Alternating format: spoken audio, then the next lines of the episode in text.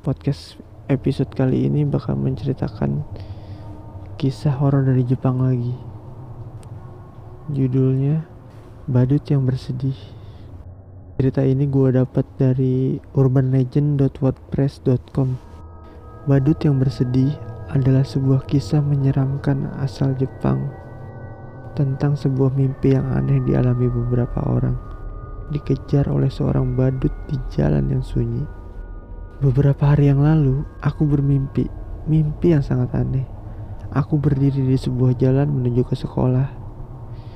Jalan itu sangat panjang, sempit, dan anehnya sangat sepi. Tiada angin yang bertiup, burung-burung tak ada yang berkicau.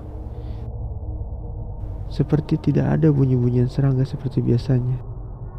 Jalan itu benar-benar kosong dan tak ada seorang pun yang berada di sana. Aku lalu mulai melangkahkan kakiku. Tak lama kemudian, perasaanku tidak enak. Seseorang sepertinya telah mengamatiku. Melihat dari balik pundakku, aku menemukan figur kecil seorang dari kejauhan. Sosok itu seperti berlari dengan kecepatan penuh. Aku terus berjalan. Tiap-tiap menoleh ke belakang, sosok itu kian mendekat. Seluruh kejadian itu membuatku tak nyaman. Sosok itu terus berusaha mendekatiku makin dekat dan tambah dekat. Di satu titik, aku menghentikan langkahku dan melihat ke belakang. Sosok itu ikut berhenti. Dia hanya berdiri di tengah jalan, menatapiku. Ketika aku mulai melangkahkan kakiku lagi, sosok itu mulai mengejarku. Tiba-tiba, sosoknya berada cukup dekat denganku hingga aku bisa melihat wajahnya. Dia seorang badut seorang badut yang biasa kau lihat di sebuah lukisan. Dia mengenakan sebuah topi yang compang-camping serta mantel yang lusuh. Persis seperti seorang pekerja serabutan. Caranya menatapku benar-benar menakutkan. Dan untuk sesaat aku berpikir, jika dia menyerangku, dia pasti membunuhku. Aku ingin berlari, tapi entah mengapa aku tak sanggup. Kakiku terasa berat dan aku tak kuasa mengangkatnya. Yang bisa kulakukan hanya maju dengan kecepatan yang sama. Badut itu kian dekat dan makin dekat. Kali berikut aku menoleh, aku bisa melihat matanya. Dia sedang menangis. Aku melihat sekolahku dari kejauhan. Dan ada sebuah perasaan lega yang mengucuriku.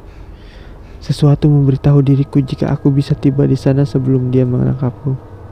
Aku pasti akan selamat. Ketika merangkul gerbang utama sekolah, aku menoleh untuk terakhir kalinya. Badut itu sudah berada tepat di belakangku. Tangannya meremas pundakku dan mencengkramku. Yang paling menakutkan wajahnya, dia tidak nampak marah sama sekali, melainkan putus asa, tampak ketakutan. Air mata mengalir turun dari pipinya yang terlukis cat. Lalu, Secara mengejutkan, dia ingin hanya melepas dan membiarkanku pergi. Aku berdiri di sana dengan kebingungan. Mengapa aku bisa begitu bodoh? Aku sudah ditakut-takuti tanpa alasan. Aku mulai menertawai diriku. Badut itu kemudian menghentikan langkahnya dan berbalik, mengambil sebuah pisau berkarat dari sakunya dan mengangkat benda itu ke wajahnya. Kali kedua aku menangkapmu, aku harus memotongmu. Katanya. Kali ketiga, aku harus membunuhmu. Sampai jumpa. Setelah itu, badut itu menyeka air mata dari wajahnya yang berjalan menjauhiku. Aku terbangun dengan keringat dingin. Sejak memimpikan hal itu, aku benar-benar takut untuk tidur. Selama beberapa hari, aku sudah meminum banyak kopi dan cola. Mencoba membuat diriku tetap terjaga. Aku tidak punya nyali untuk menutup mataku. Bahkan untuk beberapa saat, aku takut ketiduran.